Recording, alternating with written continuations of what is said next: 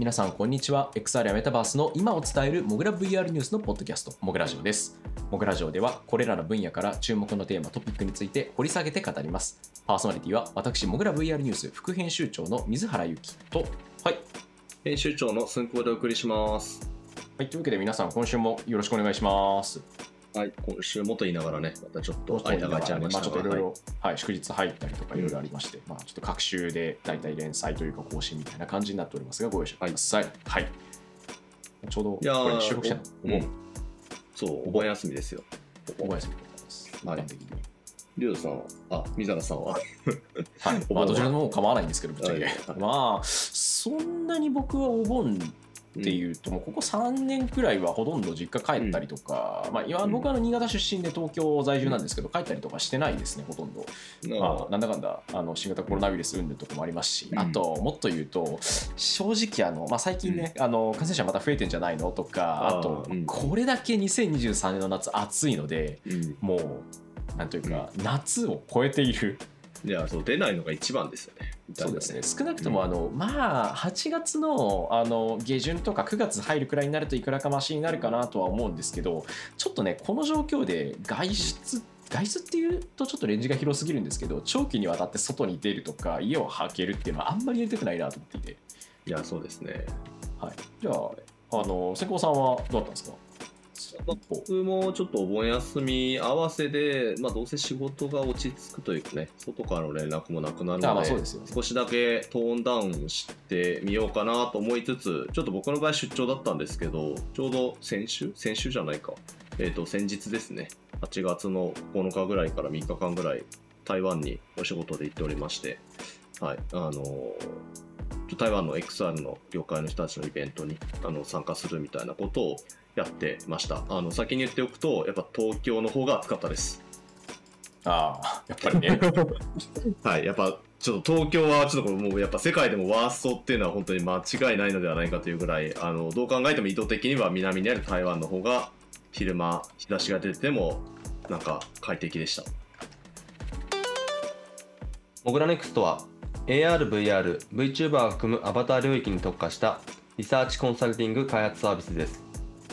業界随一のコンサルティング力を武器に、開発、調査、アドバイザリーなど幅広く企業・行政機関の エックスアール の取り組みをご支援しています。モグラネクスト公式サイトよりぜひ気軽にご相談ください。とにかくもう暑いっていう状況なんですけど、そうですね。はい、こんな状況下で、うん、あの寸功さんがですね、なんとあの、はい、ポケモン ゴー のイベントに行ってきたっていう話が、はい、いやそう、いやそうなんですよね。はい、ちょっとまあ、はい、今日のテーマはなんかもしかしたら最後の方に分かってくるかもしれないんで、まあ今日はちょっと珍しくあのストーリーから入っていきたいと思うんですけど、えー、と台湾に行く前ですね、台湾の話なのともしなかった感じなんですけど、はい、その前のはちがつむいかかな、はちがつご、ろくで、うん、あのまあ、もう皆さん知ってると思いますが、ポケモン ゴー っていう、えー、位置情報ゲームがありまして、まあ、そちらの、あの年一の超特大イベントで、まあ、ポケモン ゴー フェスタっていうのがありますと。でこれは去年は確か札幌とかですかね。で僕はにせんじゅうきゅうねんの横浜、コロナ前に唯一開催された横浜で、あのみなとみらいのいろんな公園とか使って、えー、やってたイベントに参加したことがあるんですけれども、久しぶりによねんぶりですかね、えー、大阪の方で、えー、実は開催をされてまして、まあ、ちょっと僕はあの嫁の実家が大阪ということもあって、ちょうどお盆休み帰省的な意味合いも込めて、あとあれだな、えーと確か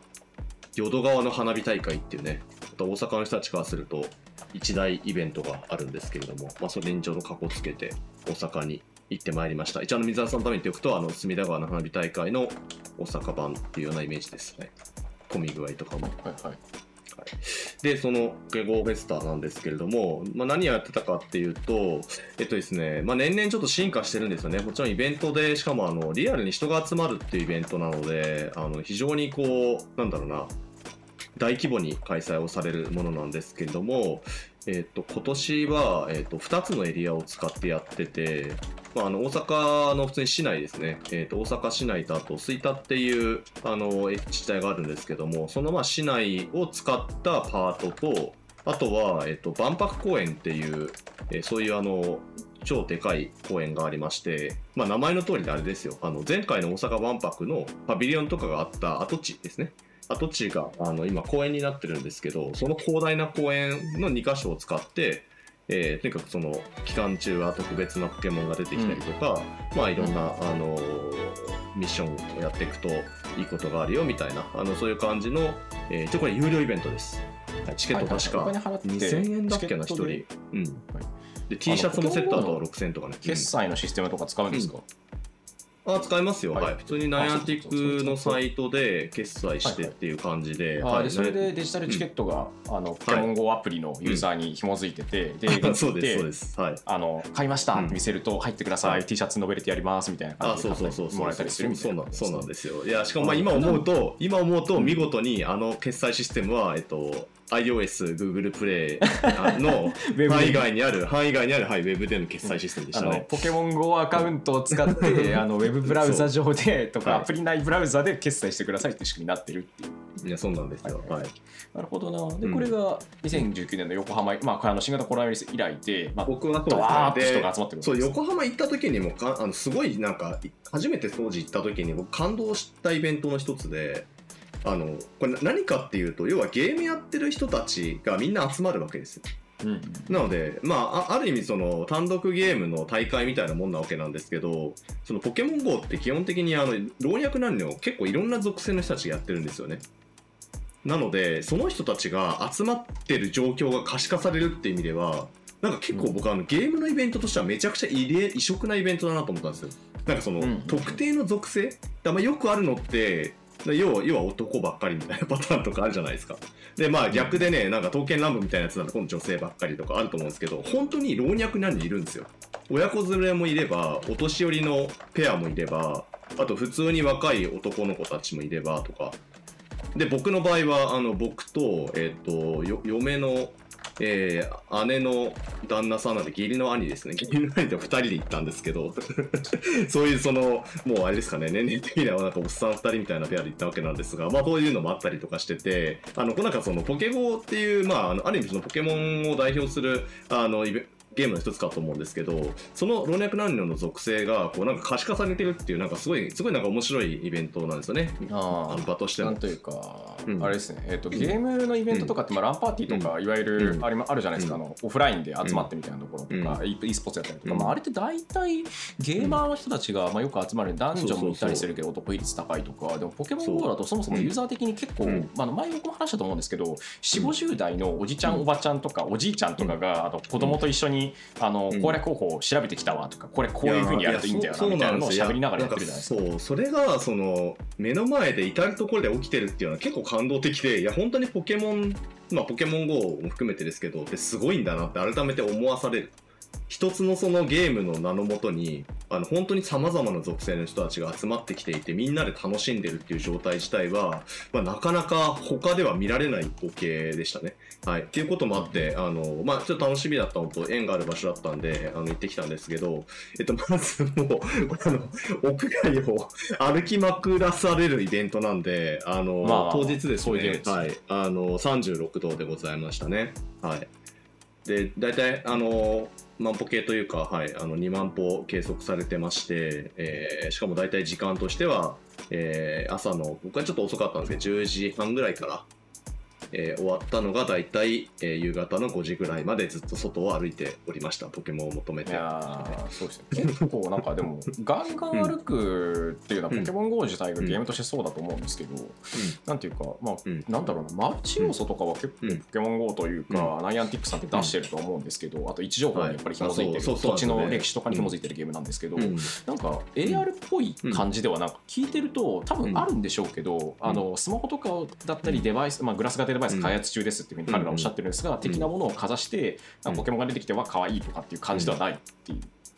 やそうなんですよ。あのポケゴー実は僕ちょっと離れてて、あのこのイベントのためにアカウント再起動して、うん、あのああ、に、さんねんぶりにやったんですけど、あの一時期ねそのポケモンと写真が撮れるあのフォト機能だったり、あとそのスキャンですね。特定の場所、よくポケストップって言いますけど、あの場所をその エーアール 的にそのスマホをかざしてその場所を スリーディー 構造を取らせること自体をゲーム内のミッションにしてしまうみたいな、そういうその結構もうめちゃくちゃ エーアール ガン押しっていう機能が一時期どんどん入ってきてたんですけど、あの今回のイベント、もちろんミッションが山のようにあるんでそれクリアしていく中で、基本的には歩きまくる、ポケモン捕まえまくるで、唯一あるのはポケモンの写真を撮るっていうのは一部あるんですけど、そこまででやっぱそのエーアール のスキャンっていうのはあの入ってなかったんですよね。なのでなんかそのあたりこうすごいそのなんか エーアール っぽさやっぱなかったなとも思いますし、逆になんかその知らないユーザーとつながれるみたいな要素がすごい増えていたので、まあ、なんかこうマルチプレイしやすくなる。あの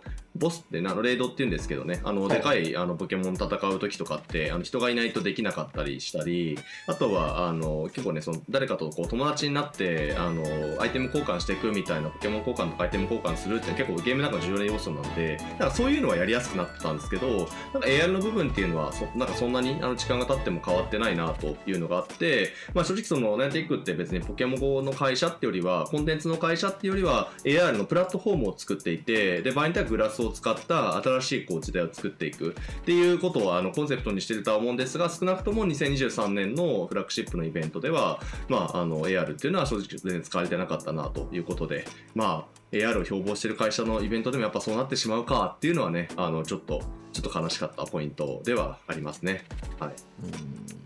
なんか、うんまあ、結局そのじゃあ エーアール っていうのが一旦、うん、なんていうかゲームとしてはある時期結構プッシュしてたんですけど、うん、とか、まあ、基盤技術とかであったりコンテンツ開発用のプラットフォーム向けの技術としては使われてるけど、うん、彼らの出してるゲームコンテンツとして、まあ、大々的に出てるのってペリドットぐらい。そうですよね、まあ、イングレスっていうね、一番最初のすごい エスエフ 感をね、うん、押し出した、はい、あの位置情報ゲームの走りがあり、まあ、それはそれで一つあの今でも続いてると思いますけど、まあ、その後ポケゴーっていうね、もうなんか最強の最強のコンテンツを生んでしまった一個、はい、逆に言うとそう エヌビーエー バスケとか、あとトランスフォーマーとか、はい、あとハリー・ポッターとか、まあ、なかなかそのコンテンツっていう意味では、まあ、基本的にはずっと苦戦をしていて、で、まあ、逆に エーアール にちょっと振り切った実験的なコンテンツとしてペリドットっていう、まあ、ペットをあの エーアール で育てるゲームっていうのが今出ているのと、あとはこれ満を持してな感じがしますけれども、えっと、カプコンと作ってるモンハンナウですかね。モンハンナウですね、うんまあ、でもあれもあんまりね エーアール っぽいってよりはなんかどっちかというと場所位置をテーマにしたまあ、モンハンっていう感じなので、あんまり エーアール っぽさもなんかないんじゃないかっていうのちょっと今の、あのうちのライターとかが最初に触った時のあの感想としてあったので、やっぱなんかそこの エーアール っていう部分っていうのは、そのたとえそれを標榜してる会社であり裏側にプラットフォーム持ってても、まあ、なかなかまだそのメインのコンテンツのところに据えてくるとかってやっぱ苦労してるのかなっていうのはすごい印象としてありますね。うんうんうんまあ、でもそれでいくと、うん、どっちかっていうとその エーアール のエンタメコンテンツ、うん的な路線のものってもちろんあるんですけど、うん、なんていうかゲーム単体でズバッとこう、うん、それだけで、えーとうん、単なるなんていうか ピーオーシー みたいなものとかだったりじゃなくて、うん、ずっと継続されてるものって、うん、なんか言われてみると言うほど思い浮かんでこないっていうか、うん、いやそうそうそう結構ねその新しいアイディアみたいな感じでそのビジュアルも少しその エーアール でやってるその動画ってすごいかっこよかったりするじゃないですか未来的で、うん、なのですごいそのそれ自体は話題になるんですけれどもなんかちゃんとそのビジネスとして回っているみたいな例って特にちょっとコンテンツエンタメ領域だと逆に少なくてどっちかっていうとビジネ、うん、あの ビーツービー だったりとかもしくはちょっと違う生活シーンの部分の方が正直まあ地に足ついたあの事業展開になってるかなっていうのはありますね。例えばショッピングとか、まあうん、そうですよね。あとはあるとしたら、うん、あの ティルトファイブ っていう専用の、 あの エーアール グラスっていうよりは、うん、えーともうちょっと違うっていうかメガネ型ディスプレイみたいに言った方がいいんですけど、うんね、イライララボみたいなのってやるやつね。そうそう、指示用のポインターを使ってえーと、うん、まあ机の上でそのバーチャルなえーと情報を重ねてみんなでボードゲームができますっていうものを作ってるところもあるんですけど、まあ、あれはあれもどんぐらい売れてんだろうなって感じですよね正直とかね、まあ、カタンの エーアール ゲームとかあったりしましたけど、うん、結局なんかそういうこう、うんなんだろう位置情報じゃない エーアール かける何がしかみたいなのって言うほどっていうなんていうかパッと自分の中ではそんなにずっと続いてるものって出てこないですよねイメージとして。いやあるんでしょうけど多分そうですね。めっちゃあの終わっちゃったしな。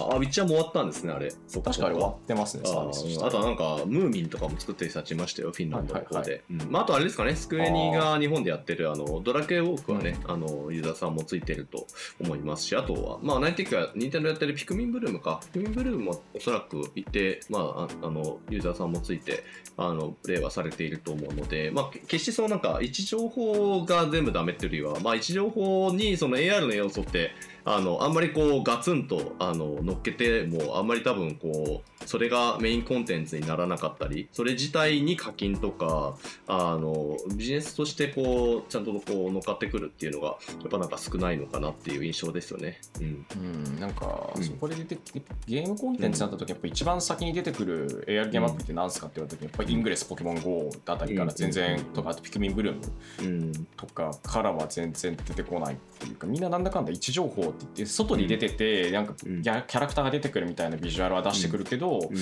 まあでもあとアングリーバーズとか一時期あったぐらいでとか、うん、まあそんな感じなんですよね。で実際じゃあビジネスとか逆にエンタメじゃない路線だと、まあけ実は結構あるっていうのは前から話してる通りで、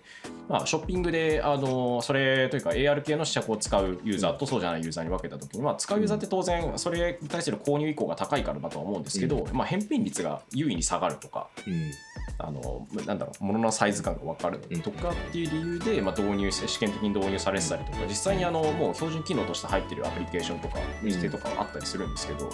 うん、あったりあとエンタープライズ向けのサービスをスナップチャット作ってるスナップが、まあ、そもそもバーチャル試着とかっていうところだったり出してたり、うんしてますよね、あとはメイクとか化粧系だとパーフェクトっていう会社がもう上場してて、うん、あとはロレアル、まあ、超大規模な化粧品メーカーですよね、うん、の傘下になってるモディフェイスっていう会社があるんですけど、着々と、うん、さっき調べたら、えっと、モディフェイスパーフェクトはもう日本国内でもガンガン入ってるんですけど、うん、あの資生堂とかだったりとかあのデパートで体験できるやつ大体のパーフェクトらしいですと、うん、調べたらもうで、まあ、あとはモディフェイスの方はちょっと軸をずらしていて、えっと、日本とかアメリカっていうよりは、えっと、サウジアラビアとかインドとか、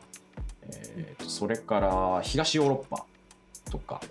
うん、営業先が違うんですね。ちょっと違うっぽいですね、出し方が、まあ、みたいなところに出してるっぽいと直近いちねんくらいっていうのが分かってて、まあ、着々とこの辺のね、本当になんていうかバーチャル試着バーチャルメイクみたいなところのファッションとかあるいはまあ試し置きみたいな分野では使われてはいる、まあ、っていうのが実際のところですね。そのさすがにセンチとかミリ単位で正確さを要求されるようなものには向かないんですけど、大まかに分かればなんとなくよしっていうカテゴリーだとね、面白い話だとあの犬小屋っていうのがあってですね犬小屋ですか。はいはい、アメリカだととかだと、まあ、庭が広い家庭とかお家とか結構あるんですけど、あのそういうところが、えー、と犬小屋を買うときにでかすぎるとか、通販で買ったら思ったより小さいとかって話があるんですけど、うんうん、その辺があの事前になんとなくこれくらいのサイズ感ですっていうのが分かると返品率が下がるっていうのが、うんどうも出てるらしくて、うん、いやなんかこの辺りのそうそのバーチャルあの、まあ、いわゆる イーシー の延長というか イーシー がやっぱりどうしてもその超えられなかった部分をその エーアール 使うことでその返品率を下げるっていうなんか明確に本当にこう数値にね出てくるようなところに使われているっていうのはこれはもうなんかまあそれはビジネスとして広がりますわなって感じですよね。効果が出てれば、うんうん、なんとなく分かるかもしれない。あとはまあ、うん、あのよくあるところだとプロモーションで使うとか、うんうん、キャンペーンとかでねよくやってますよね。そうそうそう、うん、あとはあのさっき話したコンテンツエンタメでいうと、まあ、ポケモン ゴー とかの、うんえっと、一部の要素もそうなんですけど、まあ、フェス展示会イベントとかでこういうことをやると、うん、えっと、ちょっと嬉しいというか視覚的に面白いものが見れるとか、うん、ガイドが出てくるとか。でもこれ、でもこれそのコロナが落ち着いてきたじゃないですか今年本格的に、はいはい、だから結構その、まあ、他のちょっと子供もなんかちっちゃい子がいたりするんでよくそのなんか外で遊べるとかそのなんかこうイベント的なもののチェックってなんか ど, どう考えても そ, のそれ前の人生より圧倒的に増えたんですけど、いやでもなんかねち ょ, ちょっとしたこうなんか キューアール コード読ませて出てくるみたいなのをこう入れてるイベントってすごい増えましたね。あうん、ちょっとしたスタンプラリーとかでも普通にあったりするんで、なんかそのあたりは、まあ、ある意味裾野は広がってるんだなというか、あの キューアール コードをベースにしたあの本当に簡単な エーアール だとは思うんですけれども、なんかそのあたりは逆に言うと結構入れるのがあのあ当たり前というかいちコンテンツとしていち企画として入れていくみたいなのはなんか広がってるんだなっていうのは思いますね、うん、それこそあの観光系だったりすると、うんえー、と Google とそれからシンガポールの エーアール ガイドとかねそうそうなんですよ。割とどっちかというとその、うん、なんていうか道案内とかマップみたいな路線とかと近いんですけど、うん観光ガイドを、うんえー、とキャラクターとの、えー、の案内音声を、うんまあ、イヤホンとかで聞きながら、うん、スマホかざしていくと街中のここにこういうのがありますとか、うん、こっち側に行ってみましょうみたいな出してくれるとか、うん、そうそうそうなんかそういうねそのリアルな場での、まあ、あの遊びだったりとかそういうものに付加価値を与えるっていうねそういう、うん、あの使われ方っていうのはこれもこれもまたちょっとそのそこが有料課金かどうかっていう意味では違うと思うんですけど、まあ、ただ、うんあのまあ、いろんなその全体企画の中の一つとしてはあのだいぶ入ってきているので、まあ、ここはなんだろう、まあ、うまくいっているあの部分なんだろうなというふうには思いますよね。では何地図を読むのが、うん、あの苦手っていう人には多分、うん、あのめちゃくちゃ効くと思う。そういうのもそうですよね。抽象化されて、うん、そうそうそういう人いらっしゃいますから、はいうんはい、であとはあのスポーツっていうカテゴリーだと結構これ特殊なんですけど、うん、波動さんがいらっしゃいますよね。いやそうですよね。いやでも エーアール で着々とずっとやってるって言ったらなんかやっぱ波動が出てきますよね。まあそうですね、どういうゲームものかというと一応説明しておくとですね、うん、日本の会社さんなんですけど、えーとまあ、新時代のスポーツであるというふうにご自身たちを定義されてまして、まあ、エムアール ヘッドセットって言ったらいいんでしょうか、まあ、向こう側の、まあエーアール というか向こう側はちゃんとカメラで見えますっていう状態になってるまず、えー、とヘッドセットをつけてる状態でもで、まあ、各自の、えー、ジェスチャーだとか体につけているデバイスに対応、に対応して、まあ、センサーをつけたりして、うん、で、えー、と波動弾っていうか要は手からあのエネルギー弾、まあ、公式だとエナジーボールとかシールって書かれてるんですけどが、まあ、そういうのが出てくるっていうでそれで、えー、と当てられないようにするとか避けるとか相手に当てるっていったことをやるっていう、うんまあ、テクノスポーツ最先端スポーツっていう言い方を彼らはしてるんですけれども、まあ、ここの分野ですね着々とこれもコロナ云々もあったんですけどずっとやってらっしゃいますね。最近だとあの夏祭りとかあとスポーツテック系のイベントに出てたりとか、うん、えーと子ども向けのスポーツだって球技大会イベントとかだったり、うんえー、そうそうあとはねやっぱその学習で使われてるあの彼らはそのエーアール 企業っていうよりはねやっぱそのスポーツを作っていくっていうのがすごい軸としてあるので、まあ、例えばスポーツにするんだったらそれはそのプロフェッショナルが出てくるべきでありっていうところであのちゃんとその大会の仕組みだったりとかワールドカップみたいな、ね、あのそういう仕組みを作ったりだとかあとはそうなのであればその練習するところが必要なんですよね。機材が必要なんでってなってくるとじゃあ練習場は作んなきゃいけないっていうことで今結構その波動が遊べるとかトレーニングに使える施設みたいなのも着々と彼らは日本だけじゃなくてアジアとかでも増やしていてですねいやもうここはあのまあ少し時々あのシーイーオー の福田さんとすれ違うというかですねあのなんかちょっと顔合わせる時とかもあるんですけどいや本当にでも血の滲むようなあの努力をずっと続けていらっしゃるからもうすでに多分はちねん以上やってると思うんですけど、うんはい、よ, ようやく最近あのいろんなところの施設に入ってきて遊ばれるようになってきてっていう、まあ、そんなあのパッと見ね エーアール って言葉がついてないんですけど、まあ、これは紛れもない エーアール を応用させている新しい、はい、あのエンターテインメントスポーツですよね。うんはい、とうとう出してるっていう、まあ、ところもございまして、うん、実際使われてるところとか、はいまあ、あとはそれなり以上の規模感で出てるので、うんまあ、こういうものがあるかなと、まあ、あとはあの製造系とかいろいろあの、うん、それこそもゴリゴリの、うん、なんとかエンタープライズっていうのがある、ね、リモートアシスタントとかねそうそうそうそう、はい、産業の中で使われるやつですね。産業とかの効率上げたりとか、うん、あとは エーアール 系のところでもよく使われる、うん、その技術と技術として、えー、と スリーディー マッピングをした上でその スリーディー マッピングされたものをベースにしたりとか、うん、スキャンしたものを使ってデジタルツイン作りましょう、うんまあ、あのそれを使って製造設計だったりとか、うん、施設の運用を効率化しましょうっていったものは、まあ、かなり分かりやすくでしかも、えー、とベネフィットというか得られる利益も分かりやすい視覚的にも分かりやすいやすいで使ってるところもどんどん出てますみたいな話になってくるんですけど、うんまあ、そこまで広げると話がめちゃめちゃでかくなっちゃうこういうことしてっていう、まあ、結構コンテンツエンタメとかいわゆる エーアール みたいなものって、うん、なんていうかなんだろうな、えーとうん、いわゆるイメージとしてのプロモーションビデオ、うん、本当に ピーブイ とか見てるとわーみたいな驚きがみんなにあるわけですよ、うん、一言で言うと、うん、なんだけどなんか意外と今になってもそういうのって、まあ、さっきあの、うん、コンテンツエンタメとかのところでフェスとか展示会とかで、ねうん、波動とかっていうのあると思うんですけど、うん、なんかこう、うんなんだろうな、うん、うーんいまいちこう自分が最近こうわーってなるようなものをあまり見てない気がするというか、リリースレベルでも体験レベルでも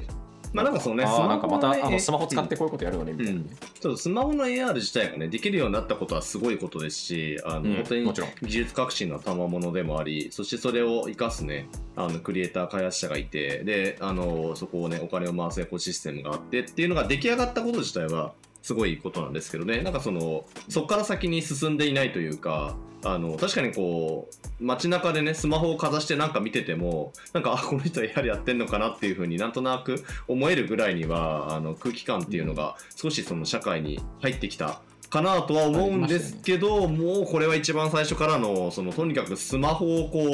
う腕を伸ばしながらかざすことの限界っていうね、もう本当に分かりやすい、うん、あのに、さんぷん以上腕上げてたら疲れますよっていうのが、やっぱいまだにね解決もされないし、まあスマホの性能によってはすぐ落ちちゃうし熱くなっちゃうし、いや本当ポケゴーフェスタの時大変でしたよ、暑かったんで、あのスマホがもうすぐ熱くなっちゃうんですよ。うん、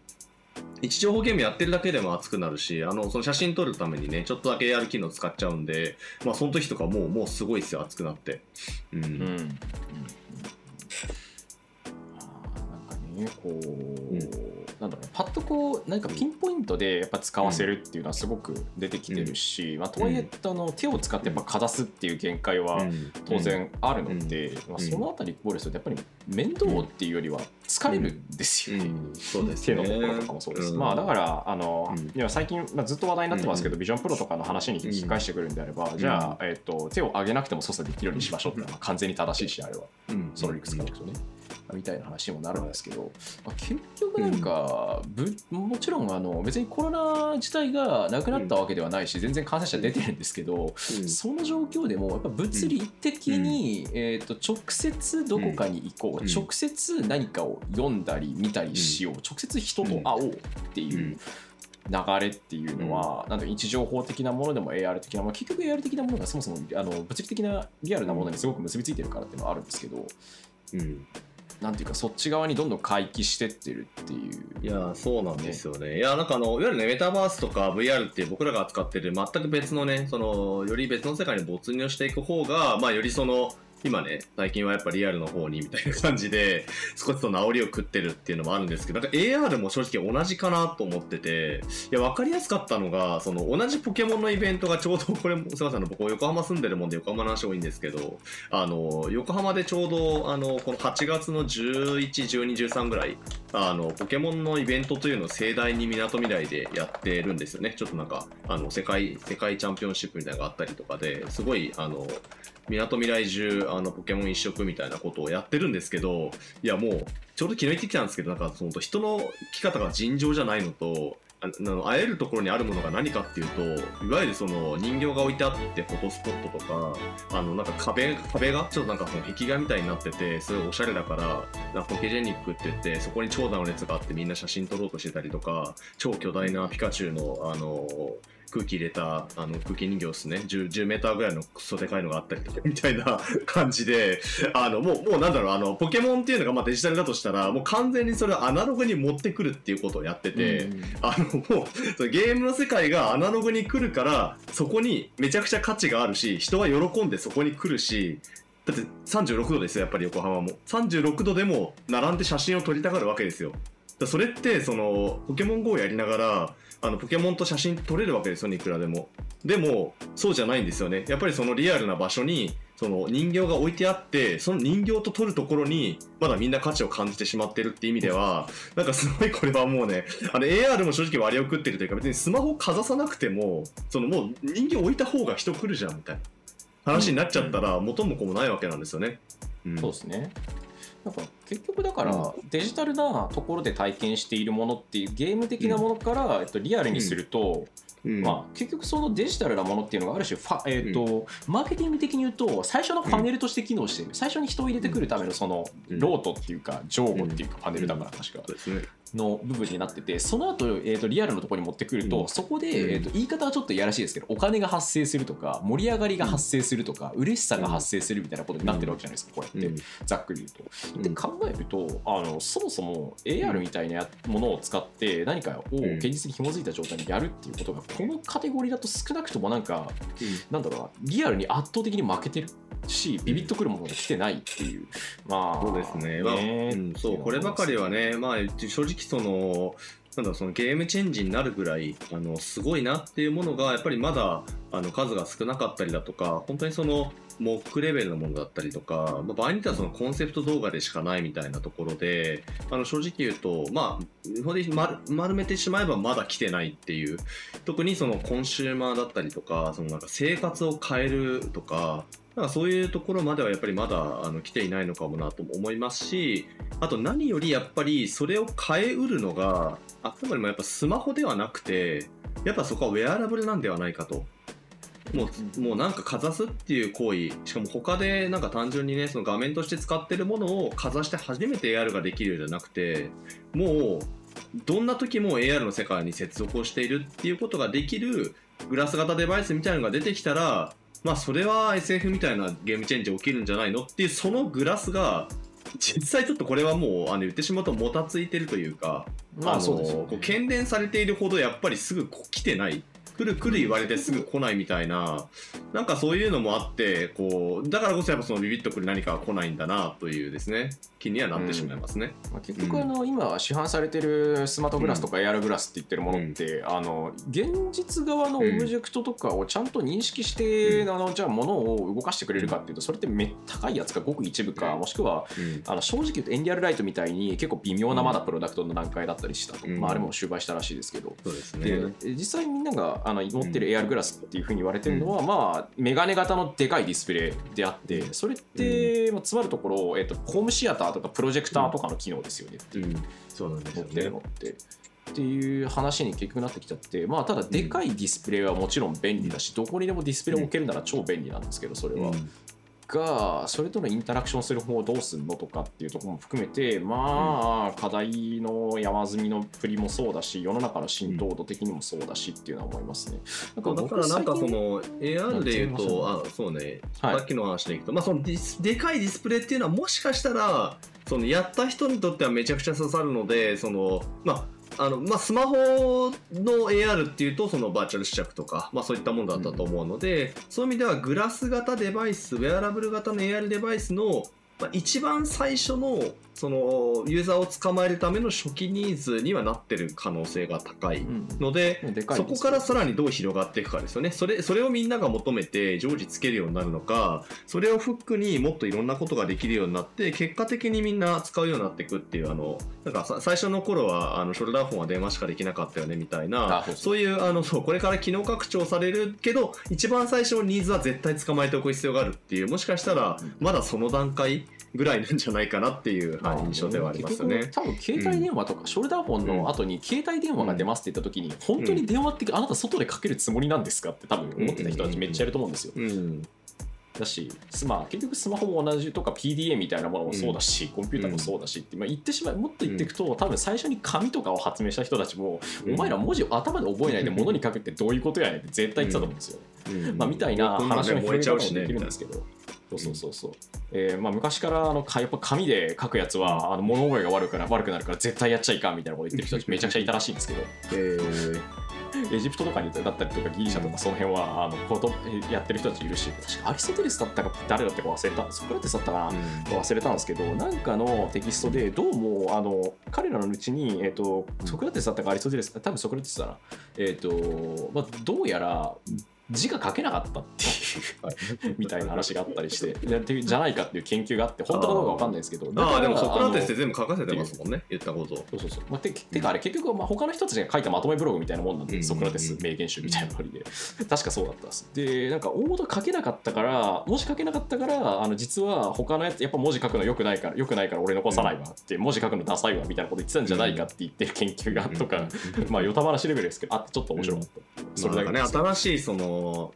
まあ、イノベーションっていう言葉で一言で言うのもなんかあれなんですけど、まあでもそういうものっていうのが最初ってそういう、そういう風に始まっていきますよねっていう、まあやっぱなんかそれにその エーアール はまだハマっているというか抜け出すところまで全然行ってないですよね。それで広がってないので、うん、抜け出すタイミングっていうのはもう広がるタイミングなわけですよね。そうそうそう、ビショップロもまだそこの最初の抜け出し口の一つなのではないかぐらいのカテゴリーですからね。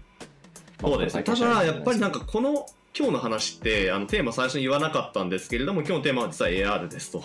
エーアール について話を、はい、してきてまして、はい、ってなった時にいややっぱアップルは、まあ、最初の一言すら言ってたあ一言だけは言ってたけど、と空間コンピューティングっていう言葉を一貫して使っていて、なぜかそこにすごいこだわりがあるように感じられたっていうのは、もしかしたらこのその エーアール っていうもの自体がもうちょっとコンセプトとして閉塞感があるというか、あの少しこう、うん、広がらない、うん、僕が思ったのはあの技術とか開発とかだったり、うん、あと研究とかでもちろん、うん、オーグメンテッドリアリティ拡張現実、うん、エーアール って言葉が使われるのはすごくよく分かるんですよ。もうその人たちにとっては、うん、あこういうものねっていうのは共通のプロトコルがあるから。でも、うん、あの消費者っていうとあれなんですけど、いわゆるテクノロジーに対してすごく普段から触れてるとか、そういうなんていうか定義だったりとか学術的な何がしかに興味関心がない人たちからすると、多分 エーアール っていう言葉って僕はあのフォトフレームだとしか思われてないと思ってるんですよ、うんうん、ある種のただの画像をそうあのカメラで写したところに画像を出すだけでしょみたいな風にしか思われてないんじゃないかっていうのはちょっとあって、うんうん、いやそうなんですよね。でそれの上を行くようなじゃあワンダーな体験がじゃあオクルージョンでそのワンダーが発生するのかっていうと多分そうじゃないんじゃないかと僕思ってるんですよね。あの要は、えーと、遮蔽されているものの後ろからなんかキャラクターが出てきてその後ろにもまたあ後ろに隠れたり出てきたりするっていうのは多分実はワンダー感じるというかすごいと思えないんじゃないかっていうあの技術的にはかなり大変なことやってるわけですよね、マッピングとか含めて、うん、なんだけどで思ったのは エーアール っていう言葉そのものが実は世間的にはそんなにイケてる言葉にとして認定されてないんじゃないかっていう、うん、実際ねその エーアール ってそのまあインスタグラムのあのフィルターとかあとスナップチャットのレンズとかもろもろそうなんですけどあとまあ Google マップのえっとなんだっけあの画像出してくれるやつとかもそうなんですけどそうそう、はい全部 エーアール って言葉を使ってないんですよねなんかそれってそのあの言う必要がないからそのまあ別に、ね、ライブビューかあのなんかそのその言葉だけでなんかそれがブランディングしていければとか機能として言っていければっていうのもありつつもなんかやっぱその エーアール っていう言葉自体がそのいわゆる消費者向け一般の人たち向けには、うん使わない方がいい。別にそれはそのそんなにこうなんだろうあの価値を持たないっていうのがまあ実際使われてない理由なんだろうなと思うんですよね。だからなんかそんな気がね、うん、最近してきてるんですよね。なんか、うん、あのなんだろうな指揮立つとか言っても多分あの、うん、学習したい人たちはいると思うんですけど、うん、とかあの IoT とか言われても多分ピンとこないと思うんですよみんな。うん、でただ、うん、あの Bluetooth で通信しますとかここにこれを置いとくと、うん、あのスイッチボットとかで例えば、えーと、手元のスマホを使うと電気消してくれますとかカーテンがシャッて開きますとかはすげえ分かりやすいんですよ、うん、音声入力とかで。でただあれってじゃあ、うん、Bluetooth を使ってどうこうとか、えーとまあ、あるいはなんだろうな、うん、音声入力がとかっていうよりはその場で起きてる現象って言葉を喋ると勝手にカーテンが開くっていう現象になるわけじゃないですか、うんうん、極論で多分そこは体験としてパッケージングされててわ面白いとかって思ってくれてるのかもしれないんですけど、うんうんうんうん、じゃああのなんだ、えーと、テキストトゥスピーチとかスピーチトゥテキストみたいなワードとかだったり、うんえーと、IoT っていう言葉が喜ばれてるのかっていうと多分そうじゃないんですよね。それっておそらく作る人とか研究する人とか、えーと、ビジネス的にあのうん、投資家にアピールしたりあるいは分かそれの文脈が分かる人に説明する上ではいいんですけど、うん、コンシューマー向けに使って火力があるというかイケてる言葉なのかっていうと多分そうじゃない気がしていてで僕は今 エーアール っていう言葉も多分そこにはまってってるんじゃないか、うん、で、うんまあ、デアルが言うに空間コンピューティングがどうこうとか、うん、あのみたいな話が出てきて多分ねミクストリアリティも同じカテゴリーに入っちゃってると思う完全に僕は。あそうですねミクストリアリティはもう完全にねその言葉のね意味が定まらないっていうちょっとそうそうそうそうあの方に行ってしまったし学術的にはちゃんと定義されてるんだけど、うん、みんな使ってる言葉がバラバラだし、うん、ブイアール、エーアール、エムアール の違いが分からんっていうのに対して、うん、帰ってきてもなんていうか多分その答えにみんな納得してないと思うんですよ僕は、うんこれのことですっていうあの結論とか、うん、あのコップって何です、うん、コップとマグカップって何が違うんですかって言ったらこれとこれですって出したら一発で分かるんですけど、うん、エーアール と エムアール って何が違うんですかって言った時に、うん、あの製品とこの製品のことですって言えないんですよ多分まだ、うんそうですね、そんって分かりやすくみんなの手に届いてない対戦ゲームと一人用ゲームって何が違うんですかって言ったらポケットも普通 の, あのポケットモンスターの一人用のモードと対戦モードとか、うん、スプラトゥーンの、えー、対戦のところとかフォートナイトとか出してくればいいんですけどそういうプロダクトとして声みたいなものが多分ないっていうところとワードが認知されていないっていうところはまあ鶏卵になっちゃうんですけどそこが一番実は問題なんじゃないか。僕らは エーアール っていう言葉とか エムアール っていう言葉じゃない形で何がしかのプロダクトなり何がしかの言葉っていうものを発明し直さなきゃいけないんじゃないのってっていうのが今のちょっと自分の所感であるっていうのが エーアール について今回話してて思ったものです、うん、そうですね。だから、はいまあ、そういう意味では空間コンピューティングっていう言葉をすっとですねろくがつに出してきたのはそうですね、まあ、そういうのももろもろ考えてることなんだろうなっていう。だってこれまでティム・クックは エーアール って言ってましたからねずっとあの人なぜか空間コンピューティングに変わったんですよね。で、でしかもしかも ビ, ビジョンプロを彼らは空間コンピューターだというふうにやっぱ言いたいっていうところからいくとおそらくそのスマホ エーアール っていうやつをその彼らは空間コンピューターって言わないと思うんですよね。なので言わないでしょうね。はい、はいだからやっぱ分けたいんじゃないかなっていうふうに思いますね、うん、そこは、うん、そこのカテゴリーはもう明確に別々にされていて、で多分あのこれ予想なんですけど、あくまであの予想というか、まあ、与田話ぐらいに思ってもらえればいいと思うんですけど、うん、じゅうねんごにはみんな、うん、あの エーアール、エムアール っていう言葉を多分、うんえー、とデベロップメントやビジネスやあの研究やってる人たちは使う可能性はもちろんあるんですけど、うん、もっと全然違う言葉で呼んでいるんだろうっていう予想がつくだろうかなっていう、うんうん、なんかそこの言葉ってなんだこれ結構ね難しいところで、その言葉そのもので呼ばれているってことはあるんですけど、学術的な言葉で呼ばれ続けている状態っていうのは結構厳しいんじゃないかっていう、横の広がりっていうのだからそうなんですよ。だから エーアール って言葉を使わらん、使わないのがいいよねっていうのはそうなんですけれども、ただそれだとその社会の中の一側面でしかその言葉が使われないっていうことになるんですよね。でどうしてもこの エーアール、まあ、ブイアール もそうなんですけど、これってその一般の人たちの生活にもっと入っていくはずのものなので、あの当然その一般レベルでも使われるような単語になってた方がどう考えてもいいと思うんですね、これは、うんうん、っていう意味ではあの、まあ、売っていくって意味でもあの何かしらの言葉を考える必要があり、それがその、まあ、よりその一般の世の中に対して受け入れられる言葉があって、それがアカデミックでも使われるようになっていくみたいな、あのそういう形であの言葉をきっと広げていくっていうのは、まあ、もしかしたら大事なのかもしれないと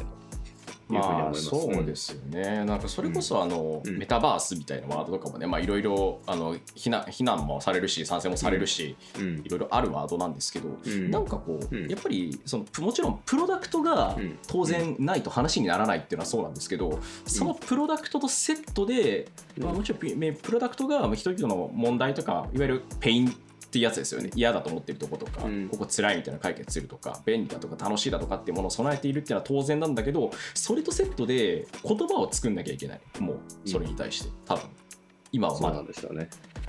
かなっていうふうにはめっちゃ思いますね今、うんはい、という感じで、実は エーアール の出口はどこにあるかっていうことで、最初僕これ話し始めた時にプロダクトとしてやっぱこういうものとこういうものとこういうものがあって、こういうのはビジネスとしてどうこうって話を途中でしたと思うんですけど、うんうん多分イメージとかマーケティングとか言葉とかっていうレイヤーでももっと戦っていかないと話にならんのではないかっていう、既存のひゃくねんにひゃくねんやってるような他のコンテンツプロダクトと戦うためにはっていうことをつくづく思ったっていう、まあアップルは少なくともそこに関してはえとおそらくデベロッパーと一部のエンスアーティスト向けには空間コンピューティングっていう言葉を使い始めている。ただこの言葉もいつまで持つか分から持つというか彼が続けるか分かんないですからね、それこそ分かんないですけどね、うん、はいまあ、マジックリッパー最初からスペシャルコンピューティングって言ってましたけどねみたいな話とかがあるんですけど、それは一旦置いとくとして、はいまあ、なので実は エーアール の出口っていうのはプロダクトそのものと同じくらい結局言葉と、うんまあ、概念ですよね、概念のところで出ていかなきゃいけないし、それがディベロップメントというか、えっと、研究のところだけにとどまっている段階では結局それはあくまでそういうものがあって面白いで終わってしまう可能性があるんだろうなと思ったっていうくらいですね、うんそ, ね、そこは我々が我慢なきゃいけないところなんですけど、メディアとしてはメディアとしてもね、はい、そういう感じで言葉で、ね、今回はね、はい、戦っていきたいと思いますという感じの中身でございました。じゃあ、えー、と今回の内容は、はい、おもね エーアール の出口はどこにあるということで、はいえー、オチがちょっとね複雑なところに落着しましたけど、皆さんちょっとご意見とかご感想とかこうなんじゃねえのっていうのはお聞かせいただければと思います。これはねちょっとぜひ皆さんに聞きたいと思っている、はい、そうですね、まあ、あのいつも通りですけどね、はい、あの エスエヌエス とかで「あのハッシュタグ、はい、モ, ブモブラジオ」あのラジオカタカナですね、ひらがなモブラジオカタカナで「はい、ハッシュタグモブラジオ」とか、あとはあの、はいSpotify とか、えー、Apple Podcast、 最近だとあの Amazon Music にも出しておりますが、はい、ぜひあのいいねをですねハートマーク押していただけると非常にありがたいなと思っております。で、はい、最後の最後に告知コーナー、はい、ということでちょっとモグラからの、はい、告知をできればと思いますが、まあ、あのちょっとにしゅうかんぐらい空いちゃったんですけれども、まあ、そのにしゅうかんぐらい前何を話してたかというと、あの エックスアール 会議というですねモグラが主催しているあの年一の業界カンファレンスのあのお話をさせてもらってまして、あの引き続き、えーまあ、公式の締め切りははちがついっぱいとなっておりますが、あのご相談は可能です。あの出展だったりとか協賛の、えー、一緒にやっていく企業様を、えー、大募集中でございます。えっと、協賛の方は非常に今あのお引き立ていただいてまして、もうちょっとあの上位の協賛枠がなんと完売しかけているという状態で、はい、今年は非常にいや、やっぱりね、業界イベントってやってると面白いですね。そう言ってしまったあのスポンサーの人で聞いてる人がいたらすごい不安な気持ちでも言ってるんですけど、面白いんですねっていう言い方をされて不安にならないスポンサーいないです。その年のやっぱりその年のすごいそのやっぱ力を入れたい方々がまさにそのプラチナとかゴールドっていうところを手を挙げていただくので、やっぱりその年によって変わるんですよね。そこがやっぱり一番興味深い部分かなと、はい、思っております、はい、とかあとあのもう一つですね、えー、企業さん以外にもあのよりあのいろんな知見ですね、まあ、今回のその エーアール とかいうこともそうですし、まあ、空間コンピューティング関連もそうです、ブイアール、メタバース、もしくはアバター、デジタルツイン、いろいろありますけれども、まあ、関連の知見をですね、ぜひご共有いただける、えー、セッションのですね、登壇者の方々というのも今ちょうど、えー、募集を、えー、しております。こちらははちがつ中ではなくて、あのまだくがつ、えー、いっぱいぐらいですね、募集の方してますので、えー、ぜひ我こそはというあの内容を持っている方いらっしゃったらの、テクニカルな話でも、あのビジネスサイドのノウハウでも、何でも結構ですので、えー、ぜひ、えー、お話の方、えー、エントリーいただければなと思っております。ちょっと要項とか細かいので気になる方はぜひ エックスアール 会議のサイトの方をご確認ください。はい、というわけで皆様今年もですねぜひ エックスアール 会議の方、えーまあ、さらにねパワー入れてより広い、えー、業界イベントとして、まあ、開発者、ね、ビジネスクリエイターそれから、まあ、投資家の方も含めて、はいえー、企業それから実際に使う方々それをのととですね、まあ、大量にというか、えー、今年はさらに普段より充実普段よりというか例年よりもさらにパワーアップしてねどんどんどんどん充実させていく予定ですので皆さんよろしくお願いします。はいはい、というわけで、えー、今回ですね第ひゃくにじゅうごかいのモグラジオあ切りがいいですねごのさん乗、ねはい、ごひゃくごじゅうごですねごのさん乗の数字でございます、はい、エーアール の出口はどこにあるということで、えー、モグラジオをお届けいたしました。パーソナリティは私モグラ ブイアール ニュース副編集長水原由紀とはい編集長の寸久保でお送りしました。はい、皆さんありがとうございました。また来週。また来週かどうかわからないですけど。バイバイ。